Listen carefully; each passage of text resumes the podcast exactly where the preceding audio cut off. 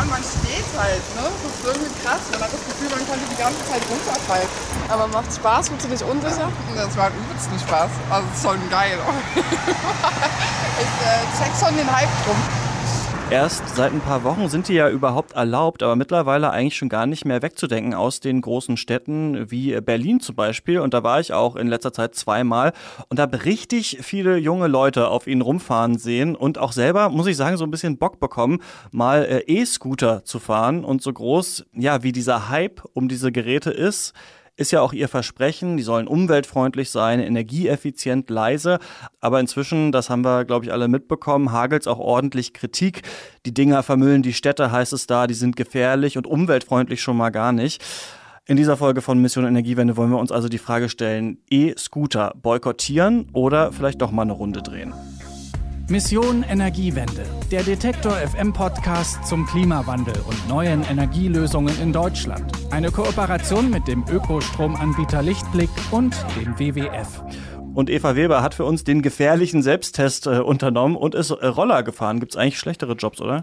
Ja, es äh, war auf jeden Fall mal was Neues. Also ähm, genau, ich bin draufgestiegen und losgefahren und hatte erstmal überhaupt keine Ahnung, wo die Bremse ist und bin dann fast runtergefallen, aber hab's ziemlich schnell alles hinbekommen und tatsächlich ist es auch in der Handhabung mega easy und sie steht überall und dann muss man sich einfach nur die App runterladen und kann direkt los. Du musst halt ein bisschen anstoßen und dann den nach unten gucken, aber wenn es relativ ist, Oh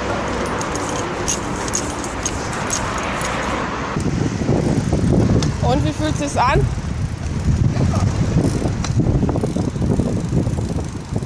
Wie empfindest ja, Man kriegt bestimmt noch die Übung, aber das ist doch ein bisschen krass. Naja, also es ist nichts, womit ich mir jetzt vorstellen könnte, länger als eine Viertelstunde zu fahren, weil es doch relativ anstrengend irgendwann wird. Aber ich glaube, das ist einfach nur eine Geschmacksfrage. Gut, klar, über Geschmack lässt sich äh, streiten, aber wir sind ja natürlich auch hier und haben ja einen Auftrag. Wir wollen natürlich herausfinden, äh, wie umweltfreundlich ist dann das Ganze. Und du hast dich, ähm, ja, hast dich dazu informiert, oder? Ja, genau. Ähm, also momentan ist es wohl noch etwas zu früh, um das genau sagen zu können, weil es noch keine genauen Zahlen für Deutschland gibt. Mhm. Aber ähm, die Leih-Elektroscooter gibt es ja schon in Frankreich und in den USA und dort schon ziemlich lange im Einsatz. Und dort gibt es eben dann auch Daten. Und Alexander Jung, der arbeitet beim Think Tank Agora Energiewende und hat sich das mal genauer angeschaut. Und er sagt, es gibt sowohl positive als auch negative Aspekte negativ, äh, da zum Teil durchaus äh, große Anteile des Fußverkehrs auf ähm, die Elektroscooter verlagert werden. In der Spitze äh, in Frankreich waren das bis äh, über 40 Prozent ähm, der Wege, die zu Fuß äh, zurückgelegt wurden. Also Leute, die eigentlich laufen, was ja super für Körper und Umwelt ist, die fahren dann stattdessen Scooter.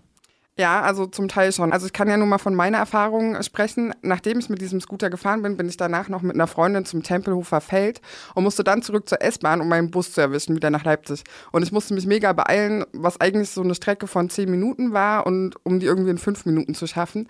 Und das war dann tatsächlich der Moment, wo ich überlegt hatte, ob ich mir jetzt einfach nochmal schnell so einen Roller ausleihe. Hm. Kann ich, kann ich gut äh, nachvollziehen, weil ich auch öfter ja mal ab und zu so für so Interviewtermine in Berlin bin und dann diese Distanzen zwischen den S-Bahn-Haltestellen oder den U-Bahnen dann doch manchmal recht lang sind. Dann ja, findet genau. man vielleicht nicht genau den Interviewtermin, dann merkt man schon so, ah, ich bin ein bisschen knapp dran und so. Das ist dann wahrscheinlich tatsächlich so der, der Moment, wo man drüber nachdenkt, so einen äh, Scooter zu benutzen. Aber für den Umweltschutz natürlich nicht so dolle, wenn man eigentlich ähm, gelaufen wäre. Aber wir haben schon gesagt, es gibt Negatives, aber eben auch Positives an den Rollern. Was ist denn positiv?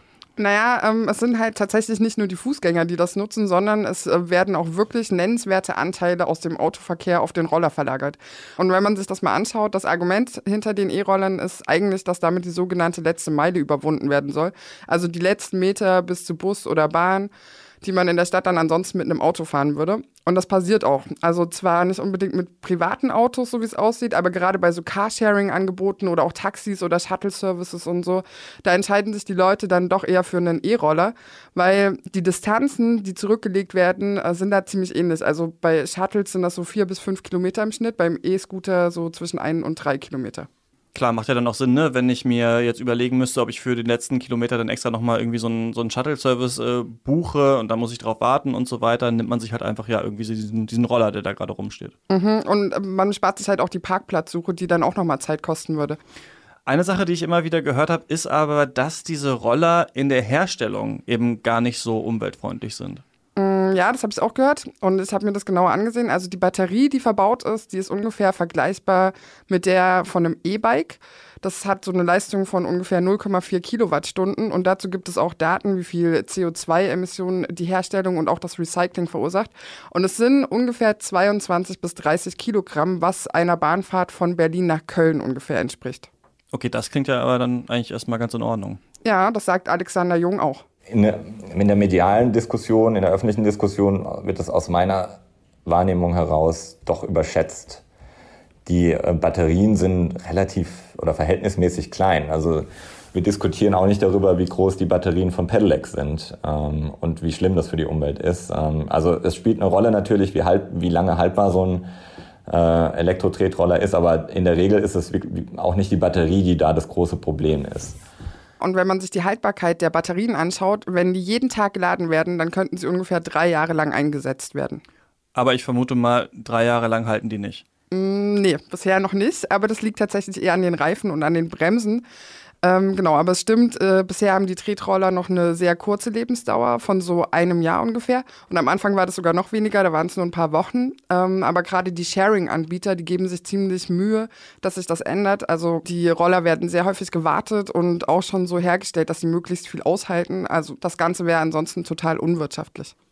Man liest ja auch, dass die Städte jetzt schon so vermüllen, dass überall ähm, Roller rumliegen. Hast du denn auch äh, kaputte Roller in Berlin gesehen? Ja, habe ich tatsächlich. Ähm, das lag aber auch daran, dass sie zum Teil mega unachtsam einfach hingestellt worden sind, irgendwo an den Straßenrand. Was aber noch viel auffälliger war, war, dass ganz, ganz viele von den Rollern einfach leer waren. Also die hatten keinen Akku mehr. Da musste ich tatsächlich einen suchen. Und ich habe mal darauf geachtet, wie viel Akku so eine Fahrt verbraucht. So, jetzt. Ah, der Akku ist jetzt, der war gerade eben noch bei 31 Prozent.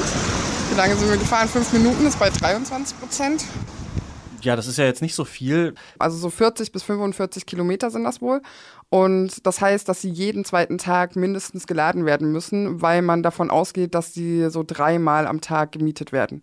Aber auch wenn das nicht so klingt, die Roller sind mit dieser Leistung tatsächlich mega effizient. Im Vergleich zum Pkw würde es auch ausreichen, wenn zum Beispiel in der Gesamtbetrachtung nur ein geringer Anteil an Pkw-Wegen äh, auf die Roller verlagert wird äh, und der Rest äh, möglicherweise Fußwege sind oder Radverkehrswege, könnte in der Gesamtbetrachtung immer noch eine positive CO2-Bilanz für äh, die Elektro-Tretroller rausspringen, dadurch, dass der Stromverbrauch eben so gering ist äh, im Vergleich zum, zu einem äh, Pkw. Man kann das auch umrechnen. Ähm, also Sie könnten quasi die Kurzstrecke, die Sie mit ähm, einer Kilowattstunde mit einem äh, Benzin-Pkw zurück, zurücklegen können, in etwa 40 Mal mit einem Elektro-Tretroller zurücklegen. Okay, also hier zeigt sich dann eben auch wieder, dass es ja auf diese kurzen Distanzen ankommt, ne? Oder wie du gesagt hast, auf diese letzte Meile. Genau. Und da macht der Roller eben gerade im Gegensatz zu diesen Carsharing-Flotten total Sinn. Also Alexander Jung meinte nochmal zu mir, selbst wenn mehr Leute dann nicht mehr zu Fuß gehen, solange auch nur ein paar Autostrecken durch den Roller ersetzt werden, ist das Ganze schon ziemlich positiv zu bewerten. Was man aber wirklich bedenken muss, ist, dass die Roller dann alle eingesammelt werden und zwar von dieselbetriebenen Fahrzeugen, um dann über Nacht wieder aufgeladen und gewartet zu werden. Also das sind keine, das sind keine Elektroautos, mit denen die Roller dann abgeholt werden. Nee, tatsächlich sind die meisten wohl ganz äh, klare Standard-PKWs. Aber also das wird hoffentlich auch nicht mehr lange so bleiben. Im Moment ist es noch so, weil die Batterie fest in dem Roller verbaut ist und deswegen halt auch der komplette Roller mitgenommen werden muss. Aber es wird sicherlich darauf hinauslaufen, dass man so Wechselbatterien da einbaut und die könnten dann mit einem Lastenfahrrad einfach eingesammelt werden. Werden denn diese Roller selbst, weil das habe ich mich dann auch oft schon gefragt, bei ähm meinen Eltern zum Beispiel, wenn die in den Urlaub fahren und dann mit ihrem äh, E-Bike überall hinfahren, dann frage ich mich aber auch gut, aber wenn jetzt die Ferienunterkunft gar keine, ähm, gar keinen Ökostrom hat, so, dann wie umweltfreundlich ist es dann überhaupt? Ja, wahrscheinlich umweltfreundlicher, weil sie nicht das Auto benutzen, aber für alle Strecken, äh, die man läuft, wird er dann trotzdem Energie verbraucht. Werden denn diese Roller in Berlin jetzt zum Beispiel überhaupt alle mit Ökostrom geladen? Also es kommt auf die Anbieter drauf an. Manche Anbieter sagen ja, komplett hundertprozentig. Andere sagen, wir geben uns Mühe. Andere sagen gar nichts dazu. Okay. Aber die Sache ist tatsächlich die, dass es darauf wohl auch nicht ankommt, weil die so wenig Strom verbrauchen und derart effizient sind, dass es eigentlich nicht so wichtig ist. Ist aber natürlich wünschenswert und äh, wird wohl auch in die Richtung gehen. Es gibt ja jetzt aber nicht nur Fußgänger und Autofahrer, so wie wir das jetzt gerade ähm, besprochen haben, sondern auch andere nachhaltige Mobilitätsformen. Eine, die wir wahrscheinlich beide super oft benutzen, ist das Fahrrad zum Beispiel. Wie steht es denn da dann jetzt mit dem Vergleich zum Beispiel? Ähm, tatsächlich lässt sich das wohl nicht so richtig vergleichen, weil Fahrräder einfach anders genutzt werden also für viel größere Distanzen und zum Beispiel anstelle des öffentlichen Personennahverkehrs. Und der Roller füllt eher die Lücke, um überhaupt zum öffentlichen Personennahverkehr hinzukommen und wird eben vor allem auch von Touristen genutzt, die jetzt nicht immer ein Fahrrad dabei haben und was man natürlich auch sagen muss, Tretroller fahren ist halt viel bequemer, weil ich mich nicht anstrengen muss, so wie beim Fahrrad. Was ich noch gehört habe, Stichwort Fahrrad, ist, dass äh, viele Fahrradfahrer und Fahrradfahrerinnen genervt sind davon, dass sie sich jetzt diese Radwege, die es ja oft eh nicht überall gibt, mit äh, Leuten teilen müssen, die E-Scooter fahren. Wie war denn da dein Eindruck? Äh, ja, das war ganz interessant. Ich bin mit einer Freundin zusammengefahren, die war mhm. auf dem Fahrrad, ich war auf dem E-Scooter und sie ist neben mir gefahren auf dem Fahrradweg und das allein war schon relativ eng und dann immer wenn noch andere Fahrradfahrer kamen oder wenn man auf einem Fahrradweg war, wo äh, auch Fahrräder aus der Gegenrichtung kamen, mhm. dann ging es eigentlich gar nicht mehr. Also dann äh, habe ich es auch teilweise einfach gestoppt, weil es mir ein bisschen zu krass wurde. Und ähm, genau, da müsste auf jeden Fall was gemacht werden. Aber wenn man das mal ein Stückchen weiterdenkt, dann ist das eigentlich gar nicht so schlecht. Es lässt sich annehmen, dass die ähm, äh, Nutzer von Elektro-Tretrollern nicht äh, ehemalig Fahrradfahrer waren sodass wir davon ausgehen, dass die Nutzungsintensität der Radverkehrsanlagen steigt und dadurch natürlich auch die Kapazität entsprechend ausgebaut werden muss der Radverkehrsanlagen, sodass wirklich hier eigentlich eine Win-Win-Situation entstehen kann, ähm, da es klar wird, wir brauchen mehr Fläche für das Fahrrad und für die Elektro-Tretroller in den Städten und davon würden beide profitieren. Und ähm, wenn es dazu beiträgt, dass, dass, dass man mehr Menschen auf zwei Räder holt, äh, die vielleicht mit dem Bikesharing zuvor nicht gefahren werden, dann kann es durchaus äh, einen positiven Beitrag äh, mit sich bringen und quasi das Gesamtportfolio an Alternativen zum privaten Pkw erhöhen. Und das ist das, was wir brauchen, wenn wir wollen, dass die Menschen irgendwann mal umsteigen. Okay, klar. Also so habe ich da natürlich auch noch gar nicht selber drüber nachgedacht, dass natürlich dieses Bewusstsein für nachhaltige Mobilität ja in den letzten Jahren schon gewachsen ist und vielleicht noch weiter wächst, eben dann durch E-Scooter. Wenn wir jetzt ein Fazit ziehen wollen, was würdest du sagen? Also welches Potenzial hat der E-Scooter für, für nachhaltige Mobilität? Also das kommt laut Alexander Jung vor allem darauf an, wie der Elektroroller in den Stadtverkehr integriert wird und wie die verkehrspolitische Situation in den Städten ist. Ich glaube nicht, dass der Elektro-Tretroller aus eigener Kraft wirklich einen nennenswerten Beitrag zur Verkehrswende leisten kann. Er kann aber durchaus eine äh, Nische besetzen und zur ähm, Optionenvielfalt im Stadtverkehr ähm, beitragen. Aber ähm, damit wirklich eine Verhaltensveränderung ähm, auch durch den Elektroroller getragen wird, dafür braucht es ganz andere Maßnahmen. Und das sind in der Regel auch die eher unpopulären Maßnahmen. Da geht es um die Neuverteilung der Verkehrsflächen in den Städten.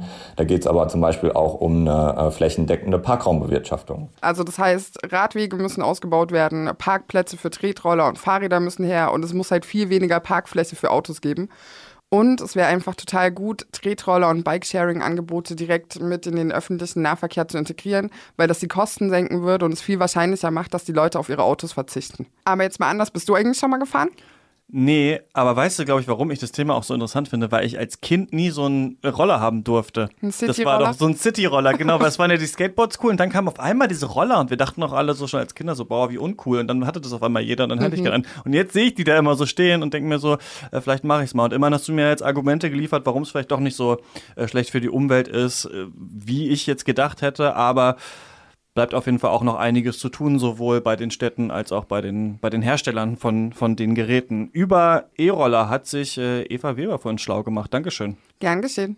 Und das war es dann auch schon wieder mit dieser Folge Mission Energiewende. Falls euch das gefällt, was wir hier machen, dann äh, würden wir uns sehr freuen, wenn ihr uns in der Apple Podcast App eine Bewertung äh, schreibt. Fünf Sterne sind da natürlich am besten, aber äh, könnt auch meinetwegen vier geben. Bewertung wäre auf jeden Fall ganz gut und äh, den Podcast abonnieren wäre super. Und falls ihr Vorschläge habt, worüber wir hier mal sprechen sollen, dann schreibt mir gerne eine Mail an kontakt.detektor.fm. Das war's für diese Woche. Bis zum nächsten Mal. Tschüss. Mission Energiewende, der Detektor FM Podcast zum Klimawandel und neuen Energielösungen in Deutschland. Eine Kooperation mit dem Ökostromanbieter Lichtblick und dem WWF.